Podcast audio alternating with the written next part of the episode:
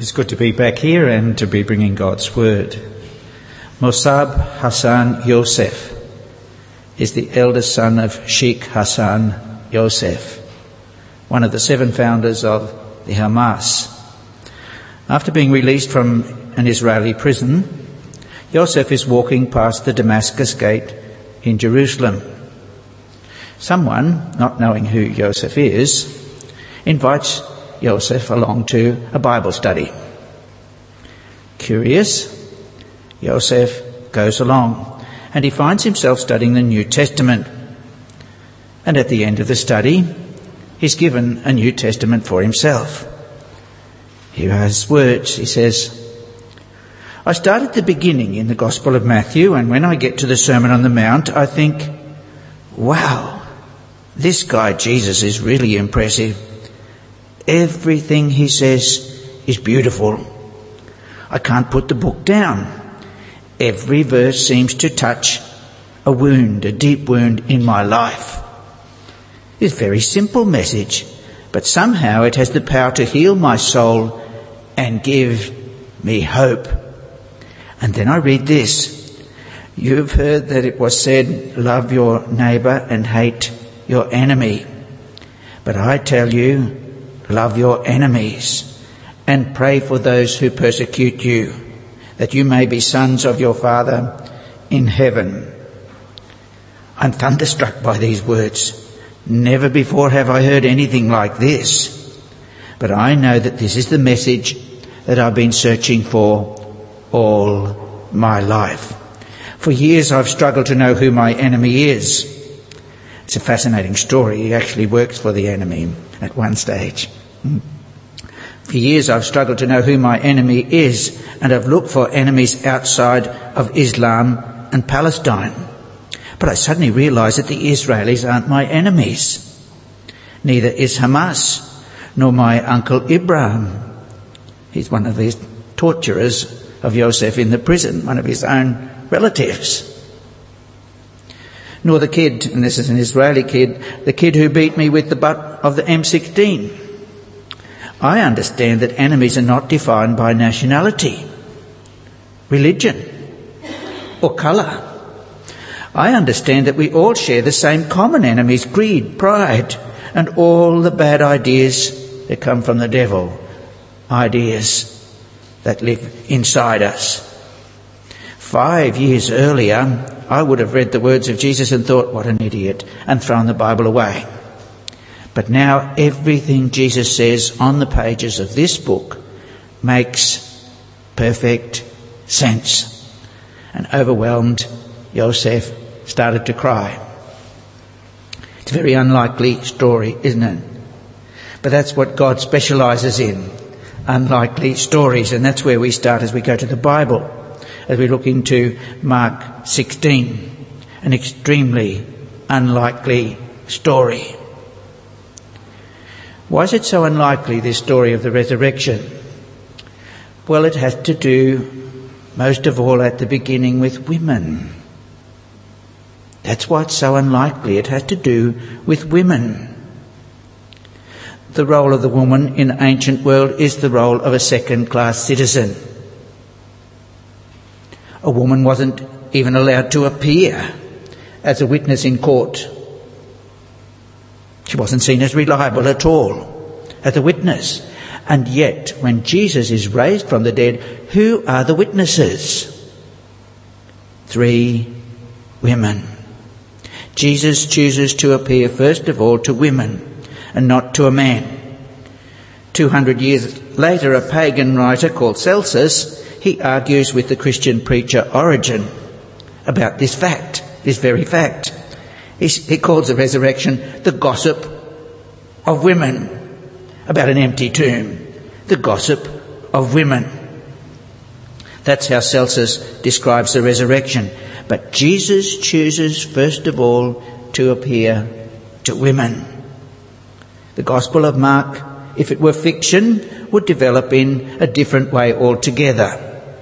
Some of you may have read the work, Lloyd C. Douglas's work, The Big Fisherman. It, it develops in a different way altogether. I use fiction in the classroom every day. Fiction goes a different line.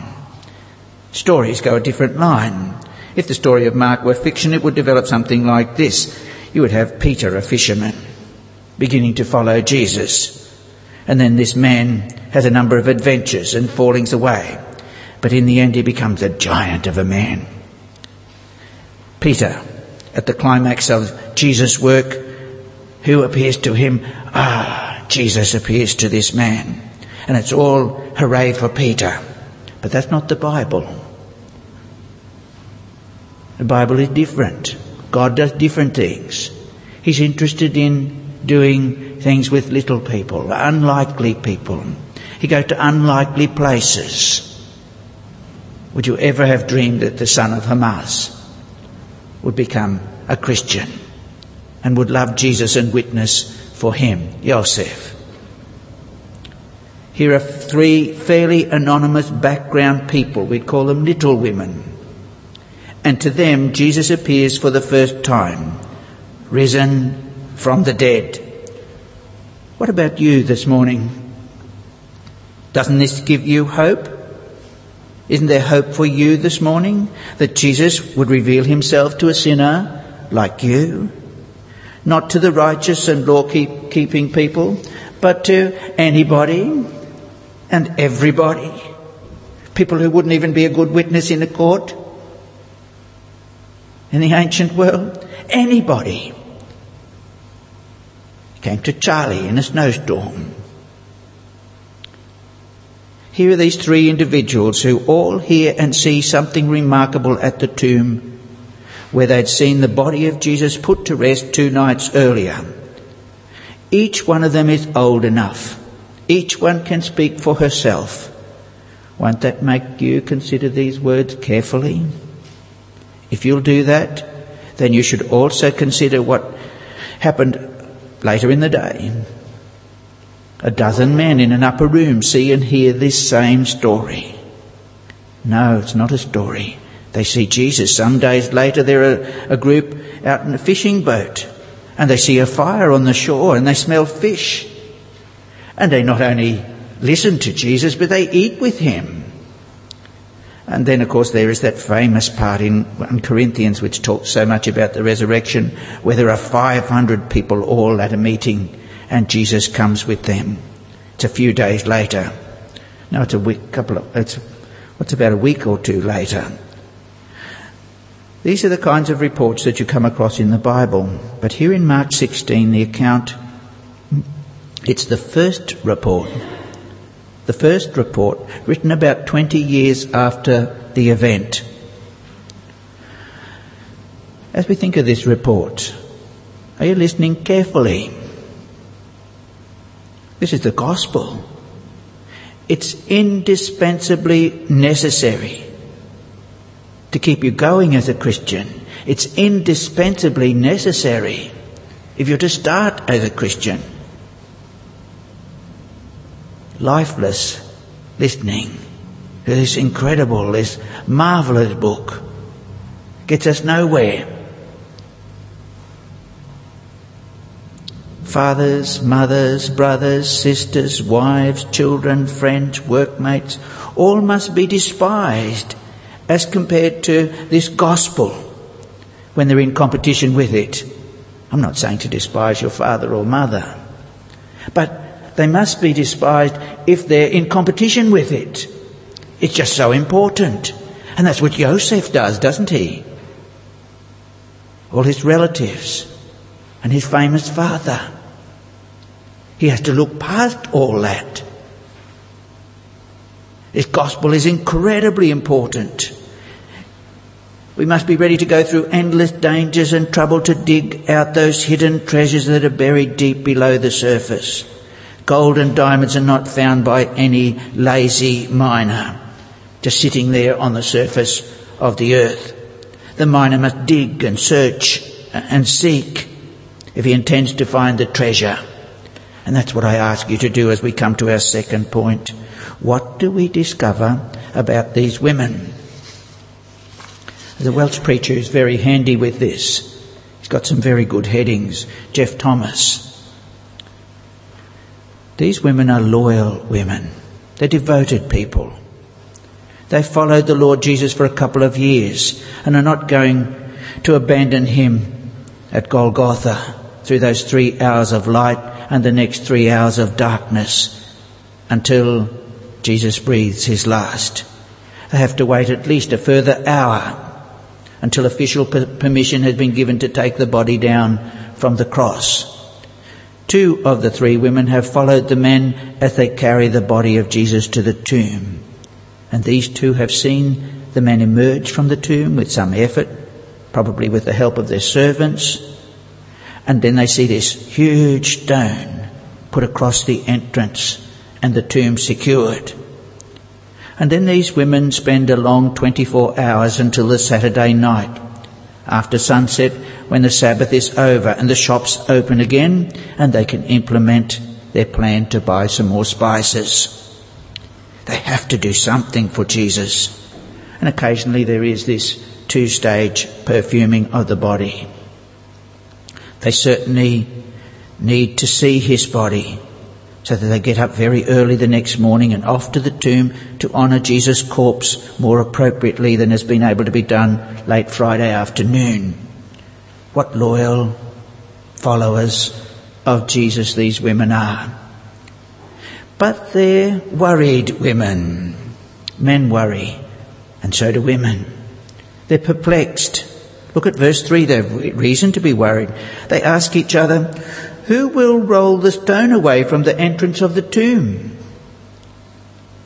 The stone is put there to discourage grave robbers, and so it's of some size and weight.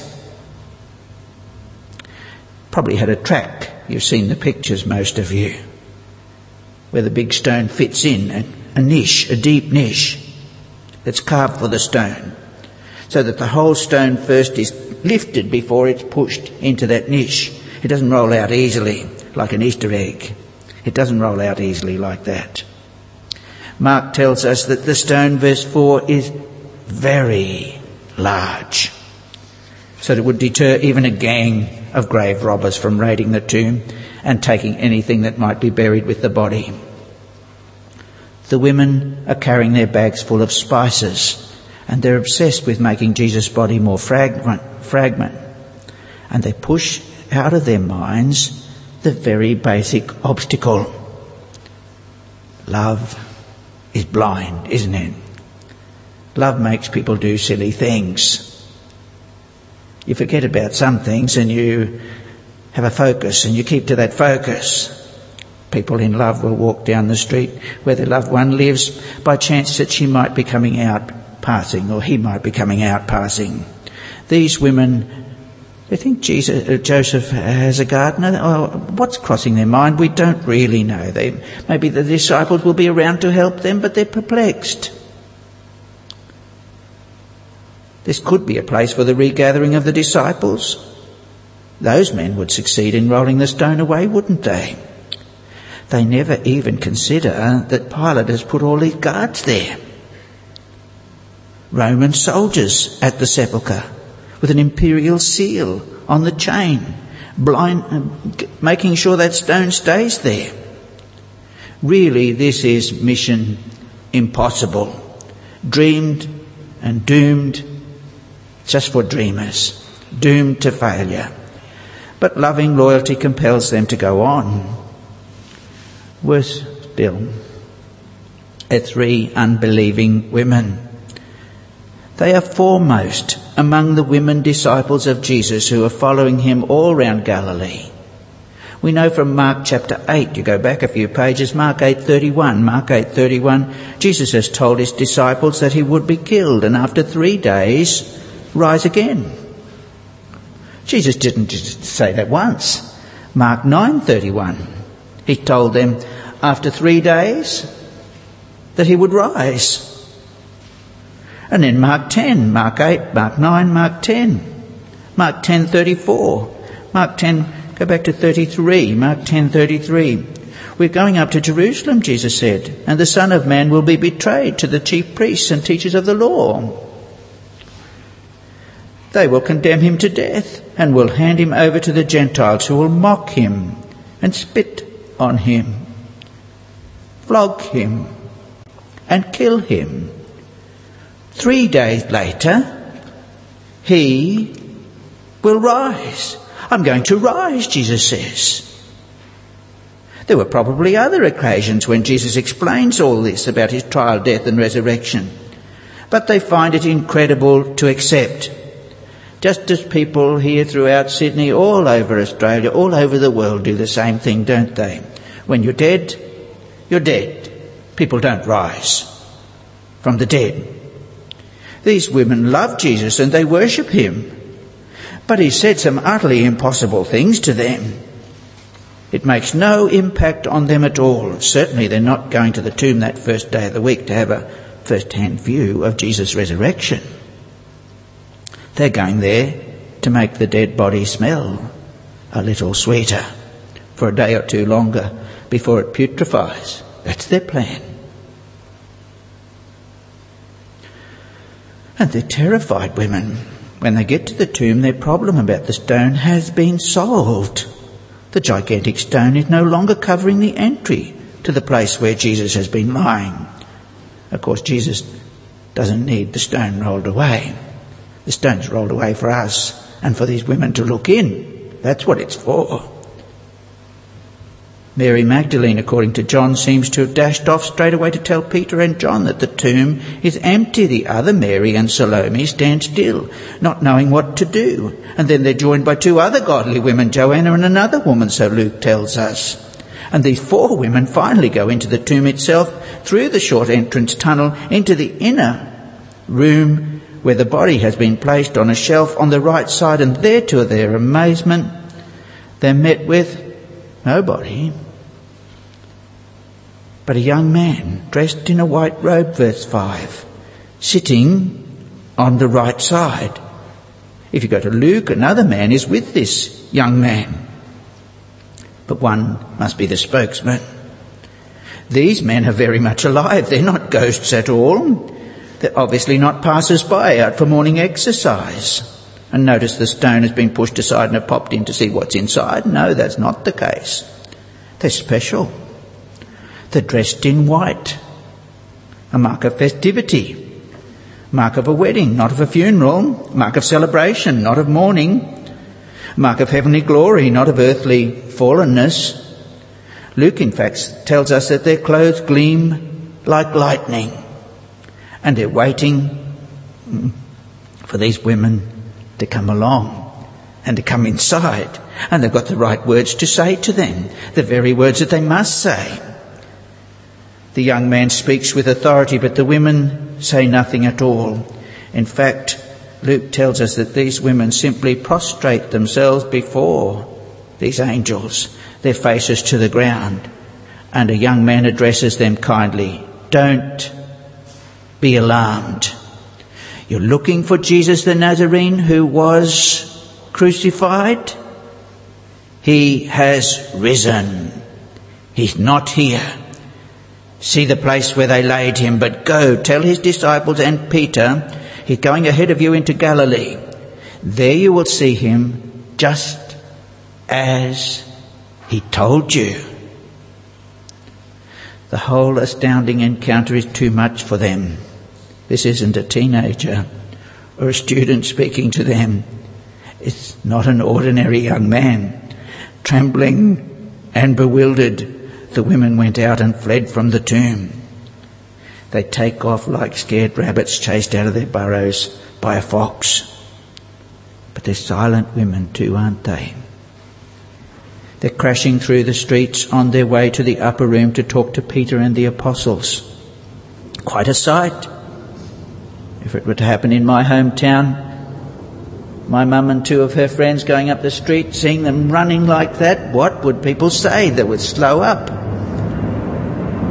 Are you all right, Jessie? They would say to my mum. What's up? What's happened? Why are you moving so fast? Not like that at all. They said nothing to anybody because they were afraid. The angel had told them. The Lord, through the angel, had told them, Go and tell his disciples that he is risen. That is the first commandment of the risen Lord that He's given them.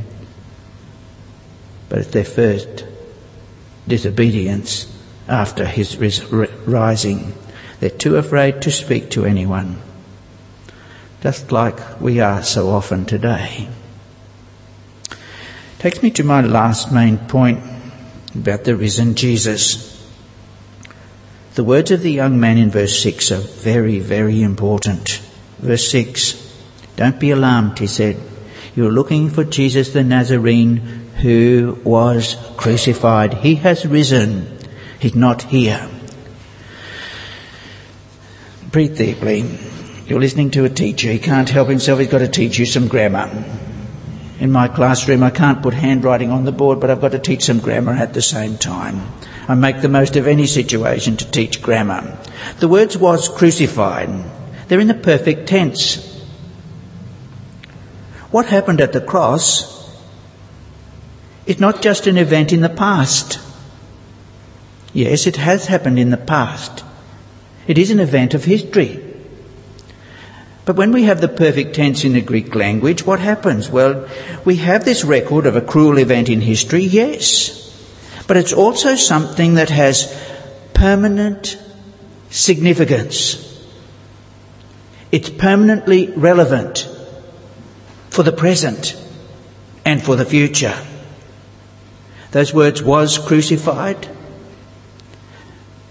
These tell us about God's continually efficacious answer to the deepest needs of every human being.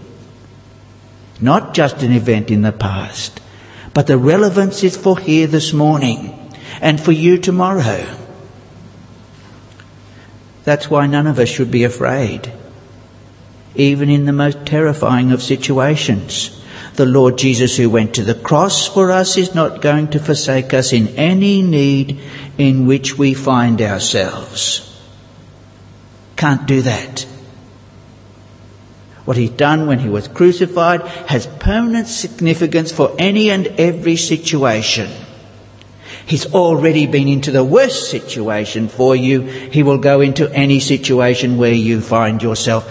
He'll be right where you are. There alongside you, never leaving you. The Christ who went to the cross for us is not going to forsake us in any need in which we find ourselves. This living Saviour is here this morning. He's the Lord of all. And He speaks to us. And He says, I trust He's been speaking to you already.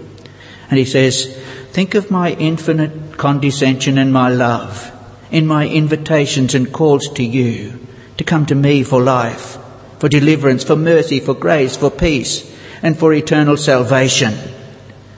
Multitudes of these invitations are recorded for you in your Bible, and that all of them filled with the fabulous encouragements which divine wisdom knows how best suited unto lost, convinced sinners in your present state and in your condition.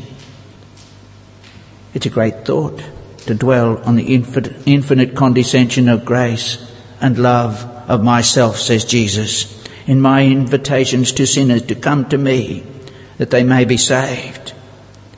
I have that mixture of wisdom and per- persuasive grace that is in all of my invitations. I have that forceful, forceful effectiveness of pleading and argument that comes with my every invitation.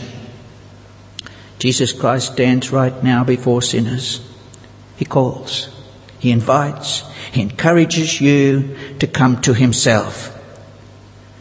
This is something of the word that He speaks to you. He says, Why will you die? Why will you perish? Why won't you have compassion on your own soul? Can your heart endure or can your hands be strong in the day of judgment that is approaching? It is but a little while before all your hopes and your reliefs and your excuses will forsake you and leave you eternally miserable. Look to me, turn to me and be saved. Come to me and I will ease you of all your sins and your sorrows, your fears, your burdens and give rest to your souls. Come, I entreat you. Lay aside all procrastinations, all delays. Don't put me off any more. Eternity is at the door. Tomorrow has no promise that it can give to you. Tomorrow is eternity, just hidden from your view. Don't put me off any more. Cut off all your self-deceiving excuses. Do not so hate me that you would rather perish than accept my deliverance, my rescue my perfect salvation. Well, as I conclude, consider Jesus' infinite condescension and grace and love for you. Why does Joseph feel the power of Jesus' words? Because Jesus says the right words at exactly the right time to him. And he still does. He never makes a mistake. Does he ever stand in need of you? Does this risen Saviour stand in need? Of course he doesn't. Have you deserved anything from his hands? Of course you haven't. Did you love him first? Of course you never did. Can't he be happy and blessed without you? Of course he can. Has he any design upon you that he's so earnestly calling you to come to him? Of course he does. He wants to welcome you to the family. The best, most wonderful royal family. Why does he want to have to do with you? It's nothing but the overflowing of his mercy, compassion and grace that moves and works in our living Saviour. Let's speak with him together. Lord Jesus, we thank you that you're here amongst us this morning that you never leave your people. And we ask that each one of us, youngest and oldest, may truly belong to you. That we may turn to you, that we may look to you and trust you and give over the burden of our sins and realize it's all been paid for. And that you put into our account your perfect righteousness that you really do care for us and that you'll never leave us. Oh Lord God, we thank you that you're a living God, that you're our contemporary. And you're the eternal God too. You've always been and always will be. And you go ahead for us. Your goodness and mercy and love chase after us all the days of our lives, and that we will dwell in your house forever. O Lord God, we magnify you. There is none like you. Help us to live for you and bring you praise and honour by our thoughts, by our actions, by our words in this coming week. And we pray for the glory of your Son in his name, in Jesus' name. Amen.